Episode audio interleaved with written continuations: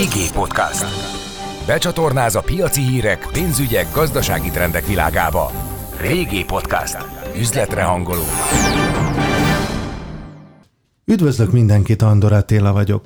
Az néhány nappal a németországi választások előtt szinte biztosra vehető, hogy fordulat lesz, nem is kicsi, de a fordulat nagysága azért egyenlőre abszolút kérdéses, és nyitottnak tűnik jelen pillanatban a voksolás eredménye számtalan forgatókönyvből szóba jöhet. Velem szemben a Külügyi és Külgazdasági Intézet kutatója Molnár Tamás. Szia, üdvözöllek! Szervusz, köszöntöm a hallgatókat! VG Podcast. Becsatornáz a piaci hírek, pénzügyek, gazdasági trendek világába. Régi Podcast. Üzletre hangoló. Mit tartasz a legvalószínűbb forgatókönyvnek? Hogyan alakulhat a választás? Vasárnap fognak szavazni a német állampolgárok. Igazából kettő koalíciós forgatókönyvet tudok így elképzelni. Mind a kettő egy hárompárti koalícióból, vagy koalíció lenne. Az egyik az úgynevezett jelzőlámpa koalíció, amely szociáldemokrata vezetéssel, zöld és liberális kiegészítéssel lenne. Azért jelzőlámpa németek szeretik az ilyen különböző koalíciós forgatókönyveket a pártok színei alapján elnevezni, és akkor az SPD alapján lenne a vörös, vagy hát a piros, a sárga a liberális, és a zöld meg a zöld lenne, ugye?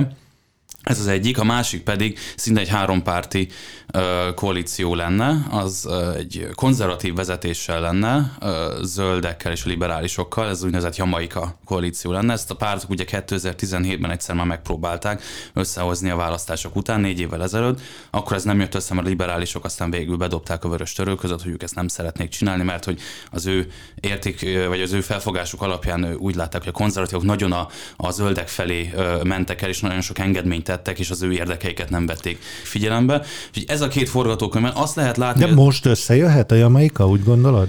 Ö, nagyobb az esély rá, mert szerintem a liberálisok még egyszer nem tetik meg azt, hogy ha meg lenne a lehetőség arra, hogy kormányra kerüljenek, akkor végül nem mennek kormányozni.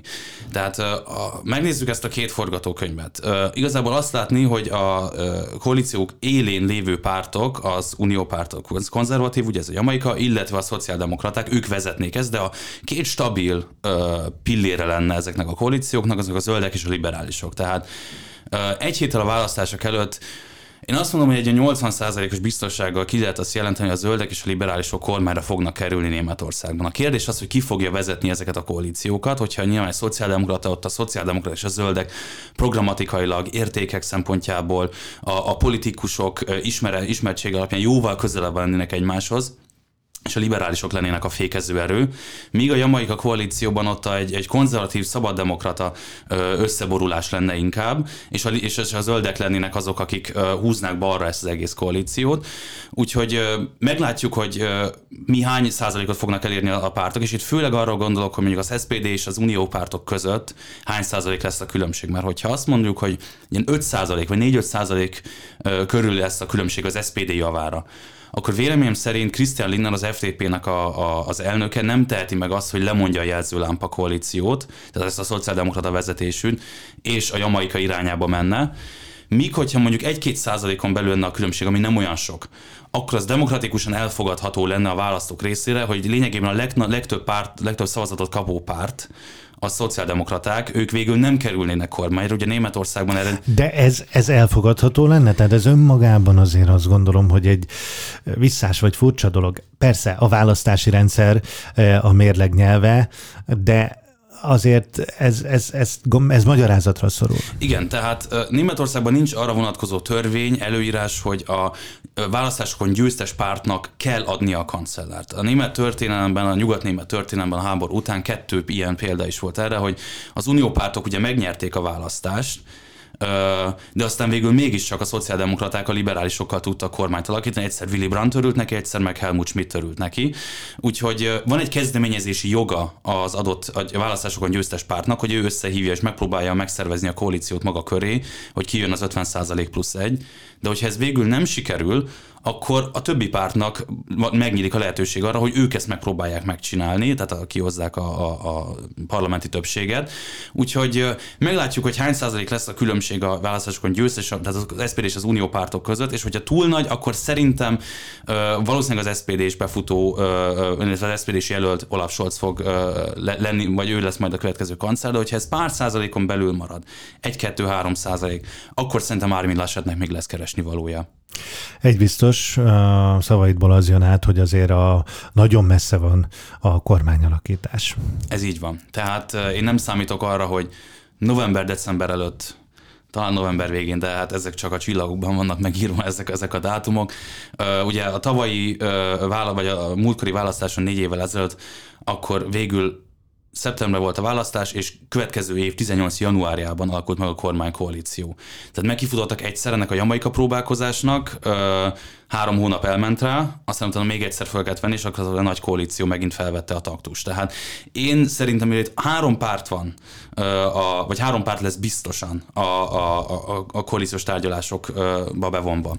Nem számítok arra, hogy itt gyors megegyezés lesz. Figyelembe jöjjön azt, hogy minden egyes koalíciós, mind a kettő koalíciós ö, ö, variánsban a zöldek és a liberálisok ott vannak, és a pozíciók nagyon eltérnek egymástól. Környezetvédelem szempontjából, adópolitika szempontjából, ö, iparpolitika szempontjából. Tehát itt nagyon... Ezekről a kérdésekről még mindenképpen beszélünk, de akkor az biztos, hogy, hogy nagyon feszült, akár hosszú tárgyalások várhatóak, és, és gyakorlatilag bármely forgatókönyv is érvényesül, mindenkinek sokat kell engednie. Sokat kell engedni, sok kompromisszumra lesz szükség mindenképpen, és, és el fognak húzódni ezek a tárgyalások. Aztán majd meglátjuk, hogy ha nagyon sokáig húzódnak el, tehát november közepe vagy végig, akkor Angela Merkelnek, ez most csak egy ilyen, egy ilyen fun fact, tehát Angela Merkelnek meg lesz a lehetőség arra, hogy ő legyen a leghosszabban regnáló német kancellár a német második világháború után egy történelemben. Tehát ugye addig még a régi kormány van hivatalban, amíg az újat meg nem választja a parlament, és hogyha ezek a tárgyalások elhúzódnak november, decemberig, vagy akár jövő januárig is, akkor addig még Angela Merkelnek fog hívja, fog, fogják hívni a német kancellár, és a nagy koalíció fog még mindig kormányozni. Kvázi ügyvezetőként. Ügyvezető kormányként pontosan, és akkor az számít ugye az ő kis Guinness rekordja szempontjából, úgyhogy majd megelőzheti a nagy elődöt, elődöt Helmut Kolt. Az, hogy véget ér a, a Merkel éra, ez önmagában mekkora fordulatot fog hozni Németországban, és hát tulajdonképpen így az egész európai politikában. Szerintem mindenképpen nagyot. Tehát Angela Merkel ugye 2000 5 óta ö, van hivatalban, most ez utána regén 2005 óta, 16 éve van kormányon.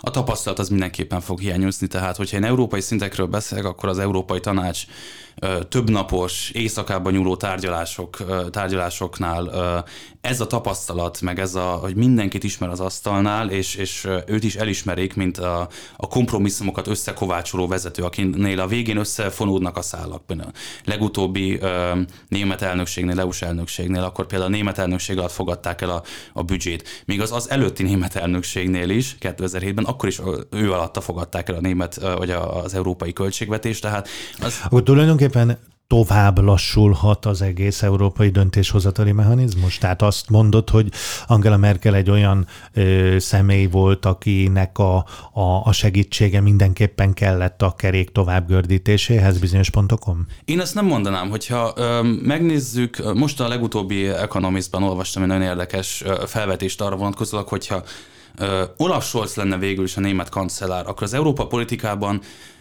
az EU-s politikában egy olyan együttállás keletkezne, hogy három meghatározó országnak az élén, Németországban, Franciaországban és Olaszországnak az élén olyan vezetők lennének, Olaf Scholz a német kancellárként, Emmanuel Macron francia köztársaság elnökként és olasz miniszterelnökként Mario Draghi, akik alapvetően ö, nyitottak az európai reformra, a döntéshozatai reformra, és egy föderatívabb Európát képzelnek el a jelenleginél. Ez egy olyan együttállás lenne, ami csak nagyon ritkán van az európai történelemben, hogy mind a három, ö, tehát ugye német, ö, francia tenger az egyik része, de a legerősebb déleurópai áll ország is, mert ugye lakosság meg gazdaság tekintetében a legerősebb, hogy ők alapvetően hasonlóan látják a dolgokat. És akkor megnyílna egy olyan lehetőség, például akár a, ez a QMV, tehát a, több, minősített többségi döntéshozatal, akár külpolitikai területeken, az egész európai financiális szerkezet kapcsán. Tehát láttuk azt, hogy most a koronaválság alatt mennyire expanzívabbá vált az államnak a szerepe, mennyivel többet tudott költeni, mint ami korábban mondjuk ezt, mondjuk a szerződések megengedték. Gondolok itt az állami szubvencióknak a kérdés kérdésére, amit most ugye megint csak a korona miatt hatályon kívül helyeztek, és egy csomó külpolitikai döntés kapcsán. Tehát egy, megnyílna egy lehetőség, egy olyan, egy olyan időablak gyakorlatilag, amit szerintem ez a három vezető, hogyha ö, mégis, mégis, mégis a Olaf Scholz lesz a, a német, következő német kancellár, akkor akár ez egy ilyen reformimpulzus is adna, adhatna az Európai Uniónak, és ez mindenképpen hatással lesz az egész EU egységének a kérdésére. És mi lenne, mely forgatókönyv lenne ö, a kedvező Magyarország számára? Amit most én felvázoltam, az szerintem kevésbé. Tehát magyar szempontból, magyar kormány szempontjából kevésbé ez a föderatív Európa, ezt rengeteg kormánynyilatkozat is meg tudja erősíteni. Inkább az erős nemzeteknek az Európája lenne, az pedig kevésbé ez a jelzőlámpa koalíció tudná meghozni, hanem inkább, hogyha lenne egy konzervatív eleme ennek az új következő kormánynak, Ármi Lassetnek a kancellárságával, az nyilvánvalóan közelebb állna a magyar kormány elképzeléseihez, mint amit itt az előbb felvázoltam. És tulajdonképpen mire lehet számítani, hogyha nem csak a magyar érdekeket, hanem mondjuk a közép-európai érdekeket nézzük munkaerőpiacon, lesz-e nagy változás? Nyilvánvaló az Európai Unióban Hát ugye megtiltani a vendégmunkásokat, vagy radikálisan korlátozni, ugye nem nagyon lehet, nagyon nehéz, és nem is gondolom, hogy ez bárkinek a célja lenne, de azért a munkavállalási, bevándorlási lehetőségeket megnehezíteni, kvótákhoz kötni, azért mégiscsak uh, lehet egy út. Uh, mire számítasz uh, a munkaerőpiacon? Lesz változás? Az biztos, hogy Németországnak szakképzett munkaerőre van szüksége. Tehát egy pár héttel ezelőtt, talán augusztus végén a Német Szövetségi Munkaerő Hivatalnak az elnöke tette egy kijelentést, hogy Németországnak, a német gazdaságnak éves szinten 400 ezer emberre van szüksége, 400 ezer munkavállalóra van szüksége. Azért az egy nagyon nagy szám. Ez egy komoly szám, így van. Tehát uh, ahhoz, hogy a német gazdaság optimálisan tudjon működni, és minden egyes meghirdetett állást be lehessen tölteni, ahhoz 400 ezer emberre van szükség. Amit hosszú távon bevándorlással nem lehet szerintem megoldani. Tehát ezt lehet toltozni, foltozni, meg, meg egyes területekre embereket behívni, de hát ez a 400 ezer ember azért az rengeteg. Tehát emlékezzünk 2015-ben, jó, ott azért más volt a, téma, tehát ott, ott menekültek érkeztek Németországba, nem pedig meghirdetett munkaerő, vagy legalább munkaerő, azoknak nyilván egy részét az, az felszívta a német gazdaság, és, és azokat tovább képezték, átképezték, de hát azért mégiscsak a kettőt az nem lehet összemosni, de ott egy millió ember érkezett, és hát ez óriási politikai ö, ö, következményekkel járt a német belpolitika, meg német belpolitika szempontjából. Tehát a kérdés az, hogy a, ezt az 400 ezer embert, ezt, ezt hogyan tudnák a pártok, vagy hogyan képzelik el, hogy ezt, ezt még az országba hívják ezeken.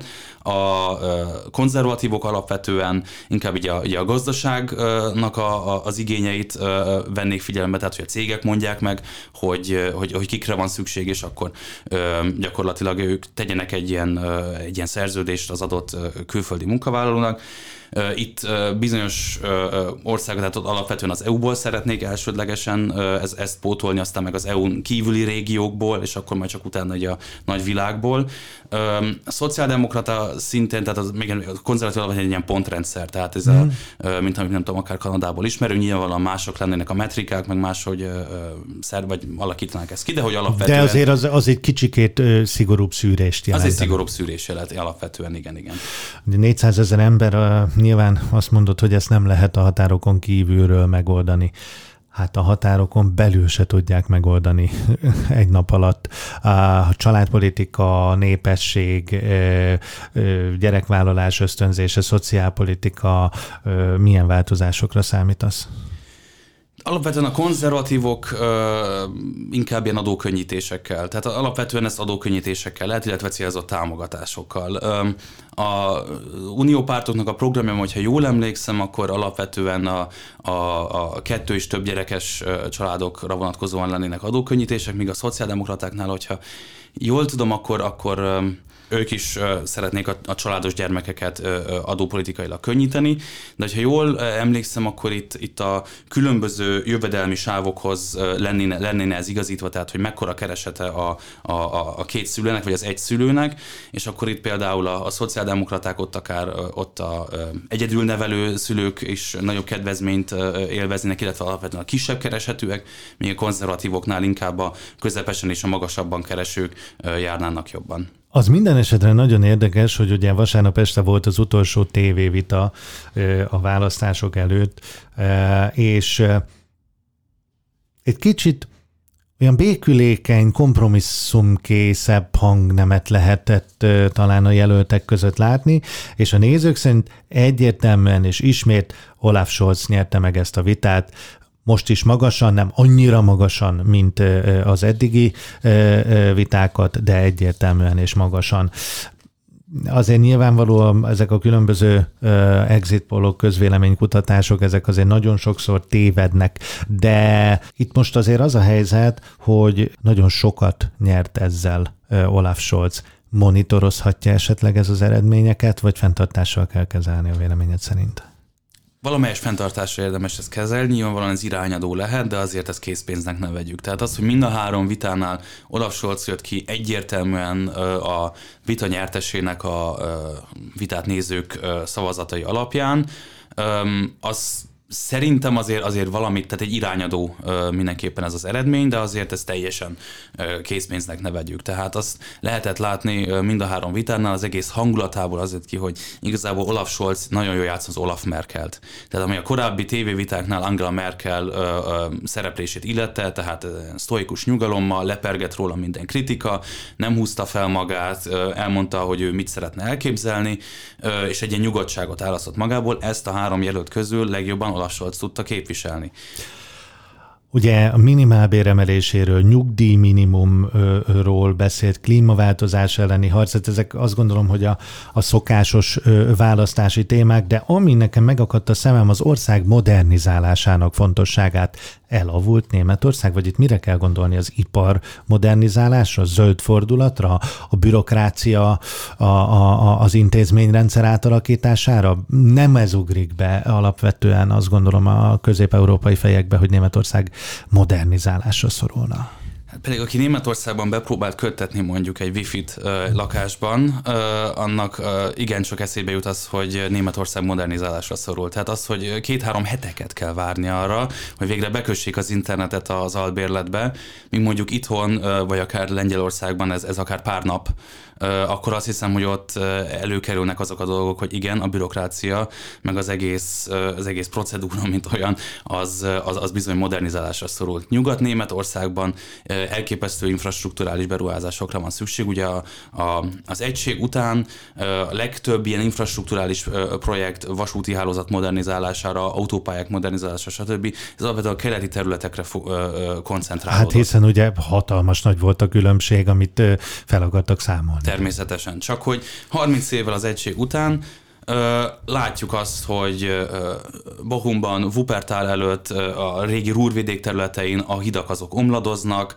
a vasúti pálya az modernizálásra szorul, tehát megjött, vagy megjelent az igény arra, hogy most már azért egyes nyugati területeket is érdemes modernizálni.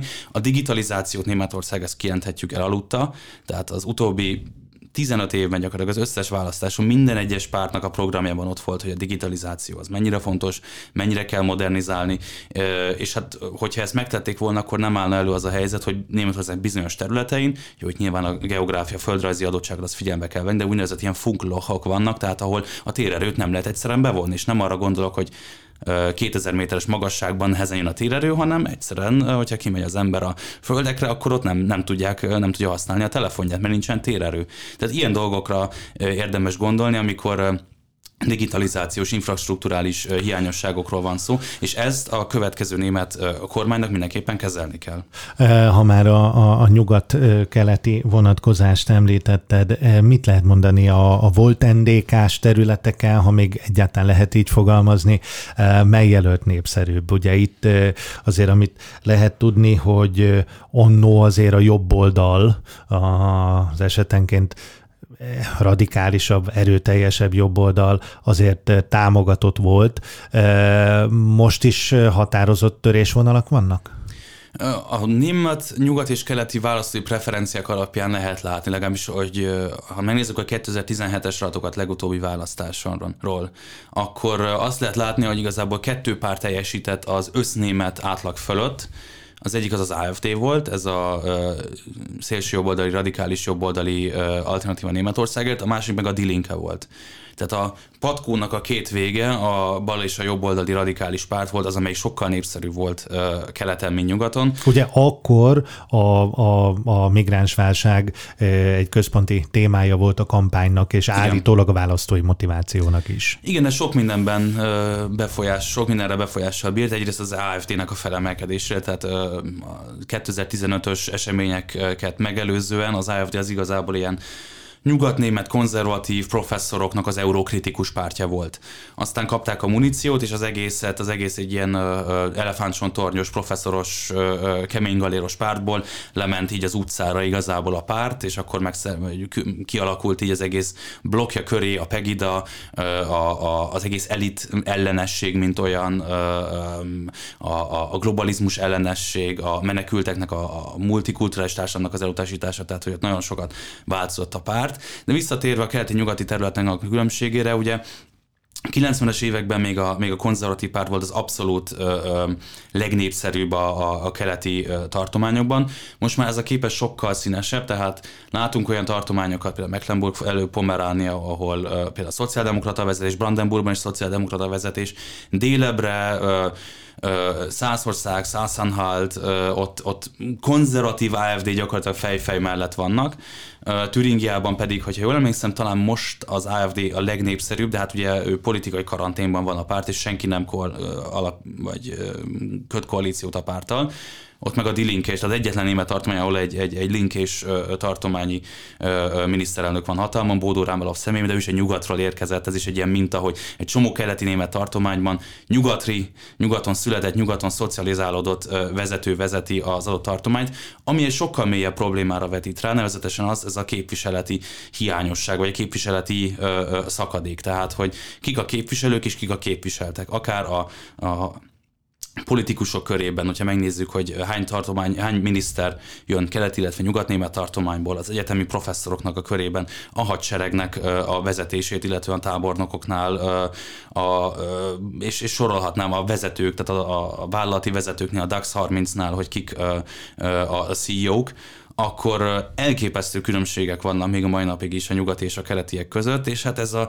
ez, egy, ez az elitellenesség, ami Kelet-Németországban sokkal jobban tapasztalhat, hogy ők ott fent, ők eldöntik, hogy nekünk mi lesz igazából a, a, a sorsunk.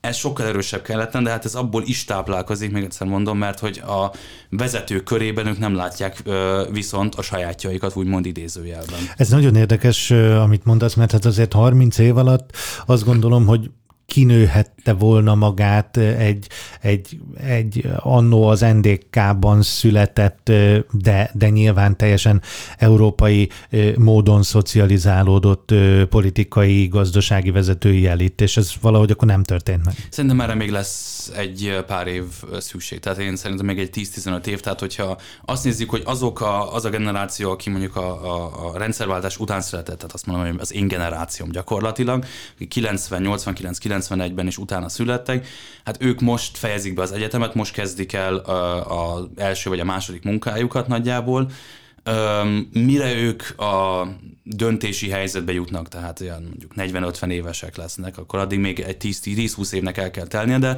az egy jó pont, ahogy, ahogy te is említetted, tehát a strukturális különbségek azok megmaradtak, és még sokkal nehezebb, vagy még mindig is még mindig nagyon nehéz a, a keletieknek betörni ö, ö, nyugatra. Gondolom, mondok egy példát tehát, például, hogy Németországban minden évben megválasztják a legcsúnyább dialektust, és már nem tudom hány éve a száz a vezető, a, a sváb a erős második, de, de a szászok, tehát és hogy mi, mik azok, azok a konnotációk, amik a svábokkal ö, ö, szemben felmerülnek, tehát például az, hogy kimennek az utcára, pegidál, ezt látja, ezt látja az ember a televízióban, tüntetnek, szélső jobboldali pártokra szavaznak, és az egésznek lesz egy ilyen negatív felhangja, ami hát nyilvánvalóan az egész kelet-nyugati ö, egységet, meg a kelet-nyugati ö, kibékülés, mint olyat, az, az veszélyezteti.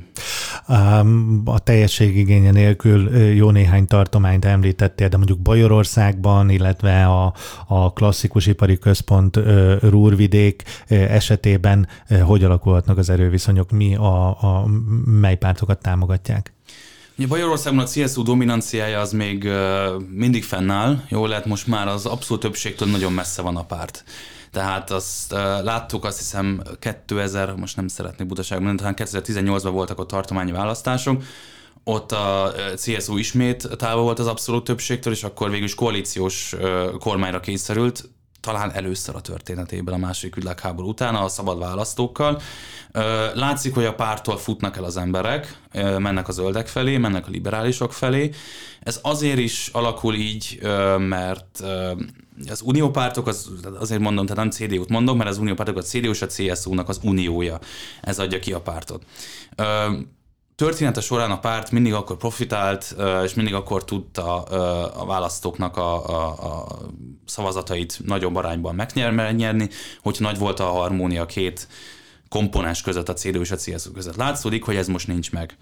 Tehát egész, az egész kancellárjelölési folyamat, hogy Armin Laschet és Markus Söder, ugye a Bajor miniszterelnök és a CSU-nak az elnöke, ők tehát utolsó pillanatig gyakorlatilag ilyen későig menő vitákat folytattak, és miután megválasztották Armin Laschetet a CDU-nak az elnökét kancellárjelöltnek, Markus Söder úgy turnézott Németországban, hogy nagyon rendben, megnyerte Armin Laschet, de valójában ő a szíveknek a jelöltje. Tehát a választó, vagy a felmérések alapján azt lehetett látni, hogy Markus Söder inkább támogatnák a, a konzervatív, és a konzervatívokon túli választók is. Végül aztán Armin Laschet lett a, a, a befutó, úgyhogy Bajorországban, és ez a, és ez a diszonancia, ez a, ez a, ezek, ezek a harmóniát mellőző elemek, ezek, ezek látszódnak a, a felméréseken, úgyhogy nagyon kíváncsi vagyok, hogy a, CD, a CSU be fogja tudni söpörni Bajorországot, mint ahogy ezt tette az elmúlt sok-sok-sok-sok évben vagy pedig lesznek a nagyobb városokon túl, tehát mondjuk München, Nürnberg, Augsburgon kívül,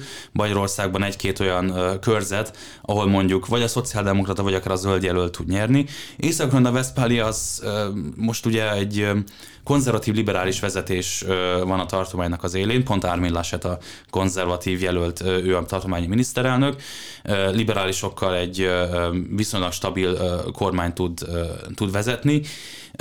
Kíváncsi vagyok, hogy ott a szociál... Ez a stabilitás egyébként, hogyha az országos politikát mm-hmm. nézzük, ez megvalósulhat ebben a leosztásban is, amiről az elején beszéltünk? Én ezt úgy mondom, hogy ugye CDU-s jelölt Armin Laschet vezeti Észak-Rajna-Vesztfália tartományt, a legnépesebb német tartományt. Christian Linner FDP-jével van hatalmon. Christian Linner ugye az FDP az országos szinten a pártnak az elnöke.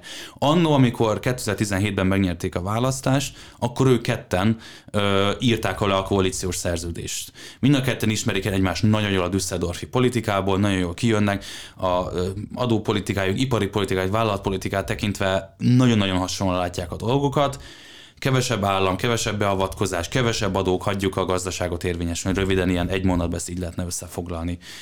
Én szerintem a preferencia országos szinten FTP részéről egyértelműen a konzervatívok felé menne. Tehát egy ilyen jamaika forgatókönyvet tudok elképzelni, csak ott ugye a zöldek kellene harmadik komponensnek, akiknek abszolút nem fülik a foguk hozzá, és majd megint be fog jönni ez a, ez a számolgatás, hogy demokratikusan mit lehet még meglépni, hogyha adott esetben mondjuk egy 5-6 százalékos különbség lenne az SPD és az unió pártok között, hogy akkor Christian Lindner nem mondhatja azt Olaf Scholznak, hogy nem mele megy kormányozni, mert az ő preferencia Armin Laschet felé lenne.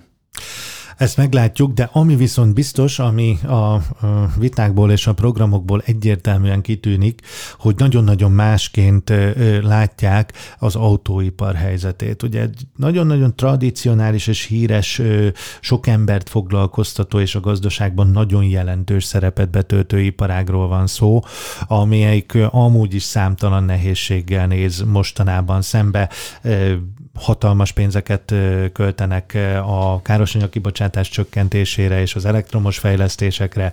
Chip hiány miatt ugye sokszor lehet hallani, hogy felfüggesztik a termelést. Szóval azt gondolom, hogy, hogy ez egy olyan pont, ahol viszont nagyon különböző a jelöltek véleménye. Nyilván a zöldek a legradikálisabbak ebben, és a, a, a leghamarabb eldobnák teljes mértékben a, a hagyományos benzin és dízelmotorokat, és kizárólag az elektromos meghajtásban gondolkodnak. Azért valószínűleg ez műszaki oldalról sem egy egyszerű kérdés. Mennyire lehet az autóipar a mérleg nyelve szerinted? Én egy kicsit távolabbról indítanék. Tehát, hogyha azt nézzük, hogy még a Angela Merkelnek az első nagy koalíciója idején a pénzügyi és gazdasági válságkor 2008-2009-ben a politika lényegében kimentette, most ez egy nagyon messzire menő kijelentés, de mondjuk a politika egy komoly mentővet nyújtott, mentővet dobott a német autóiparnak. Gondolok itt arra ez a roncsprémiót, amit bevezettek, tehát hogyha az ember visszaviszi a régi autót, akkor kapott pár ezer eurót, és abból lehetett egy új autót venni. Tehát lényegében a keresletet így a politika megpróbálta beindítani. Az azt, az azt követő tíz évben a német autóipar politikai szereplőknek a részéről a német autóipar hitelessége az komoly csorbát szenvedett. Gondolok itt például a dízelbotrányra, Gondolok itt például az elaludt elektro, elekt, elektromobilitási ö, forradalomra, mint olyan, tehát ott a német szereplők borzasztó későn kapcsoltak, ö, és ezek olyan dolgok voltak, amelyek végül aztán a mostani koronaválság alatt ö, ez egy ilyen komoly töréspont volt.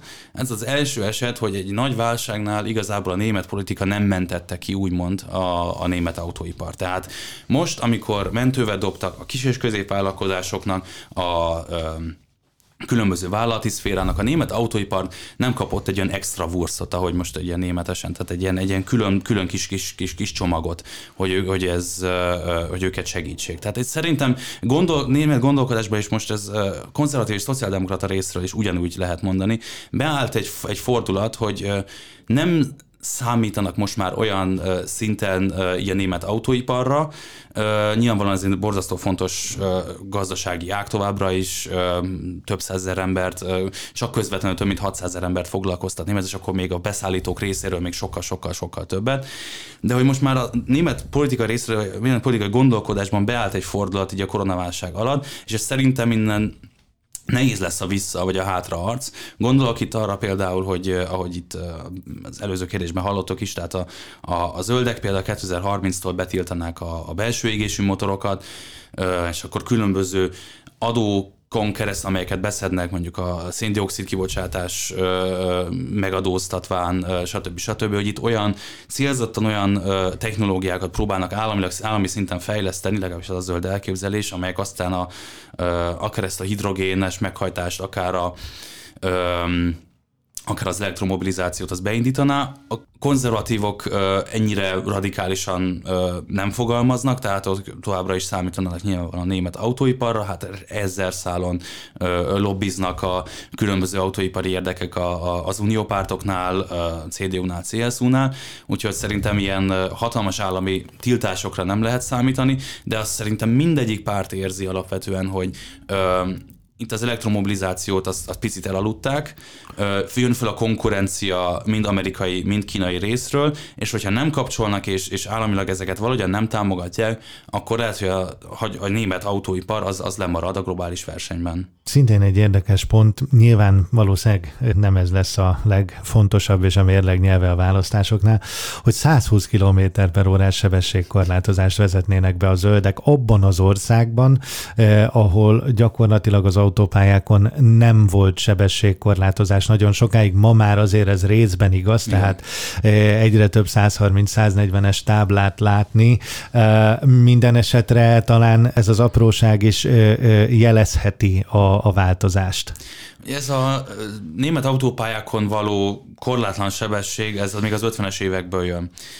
Ez volt így a német szabadságnak a megtestesítője, hogy beülhetünk az autóba, a német iparnak a remek művébe, és annyival mehetünk az autópályán, amennyivel akarunk.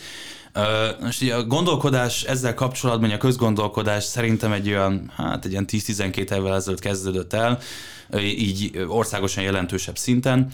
Amikor először a szociáldemokraták szeretek volna egy 130-as tempólimitet, akkor utána a zöldek is ebbe beálltak környezetvédelmi, alapvetően környezetvédelmi okokra hivatkozva. Tehát, hogyha gyorsabban megy az autó, akkor többet káros anyagot bocsát ki, akkor az rosszabb a környezetnek. Nek nyilvánvalóan lenne egy ilyen biztonsági perspektívája is, de ebbe most nem szeretném bemenni, mert ezt a témát annyira nem ismerem, Nyilván, tehát a különböző persze. baleseteket, vagy persze, ez persze, persze. de hogy ö, most már van egy, ö, egy ilyen jelentősebb politikai erő, tehát a zöldek mindenképpen, és szerintem a szociáldemokratáknak is egy része, amelyek, amely beállna a mögé, korábban az ugye elképzelhetetlen lett volna, mert ez a, ez a hogy nincsen tempólimit, ez egy, ez egy politikailag mérgező téma volt. Tehát amelyik párt ezt meg szerette volna reformálni, a választók megbüntették fixen.